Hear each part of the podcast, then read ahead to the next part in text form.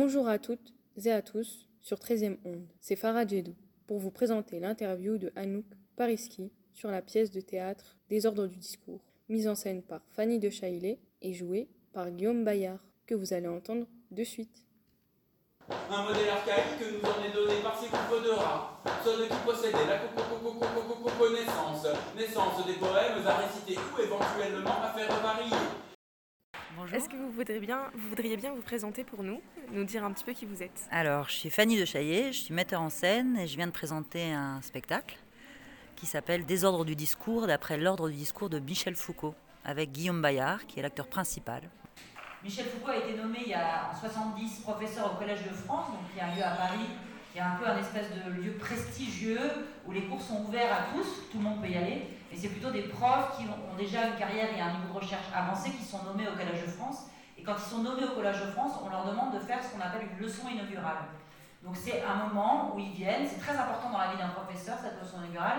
Le professeur vient euh, euh, nommer l'endroit de sa recherche et aussi euh, ce qu'il va faire pendant ses années d'enseignement au Collège de France. Donc Foucault est nommé au Collège de France, il arrive au Collège de France, et plutôt que de faire une leçon inaugurale classique, il va faire un discours sur le discours, donc c'est l'ordre du discours, texte que je connais depuis des années, mais que je ne euh, savais pas au départ que c'était sa leçon inaugurale à Michel Foucault.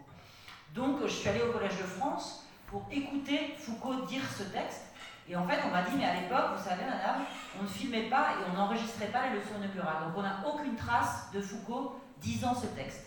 Et je me suis dit, mais c'est dingue, c'est-à-dire que le théâtre permet ça, c'est-à-dire de revenir de cette absence d'incarnation en fait de cette pensée, parce que pour lire ce texte, enfin moi je l'ai lu, je l'avais trouvé très très difficile. Il est encore difficile, hein, je sais, mais ceci dit, j'ai l'impression qu'en réincarnant cette parole, cette pensée, on, on donne à la lire autrement. Et je trouve ça très beau aussi que Foucault ait fait pour ce moment, qui est un moment euh, un peu euh, emblématique dans sa carrière, euh, qu'il ait fait de cette leçon un discours sur ce que c'est que ce discours, en décortiquant en fait ce que seraient les limitations ou les procédures d'exclusion du discours à cet endroit-là.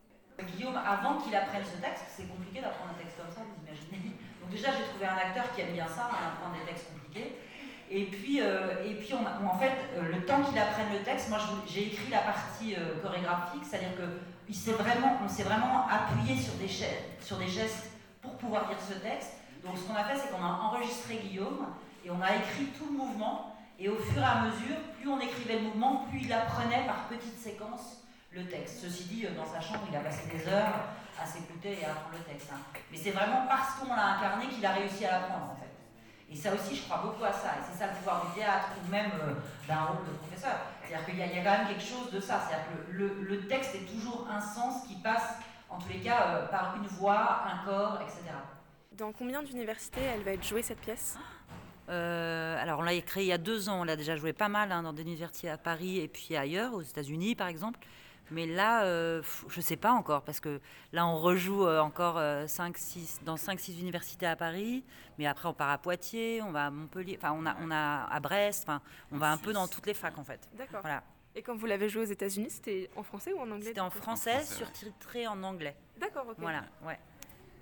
Eh bien, merci beaucoup. Dans du discours scientifique, l'attribution à un auteur était au Moyen Âge indispensable, car c'était un index de vérité. Une proposition était considérée comme détenant de son auteur même sa valeur scientifique. Depuis le XVIIe siècle, cette fonction n'a pas cessé de s'effacer dans le discours scientifique. Elle ne fonctionne plus guère que pour donner un nom à un théorème, à un syndrome, à un effet, à une expérience, à un amphithéâtre de faculté. En revanche, dans l'ordre du discours littéraire et à partir de la même époque, cette fonction n'a pas cessé de se renforcer.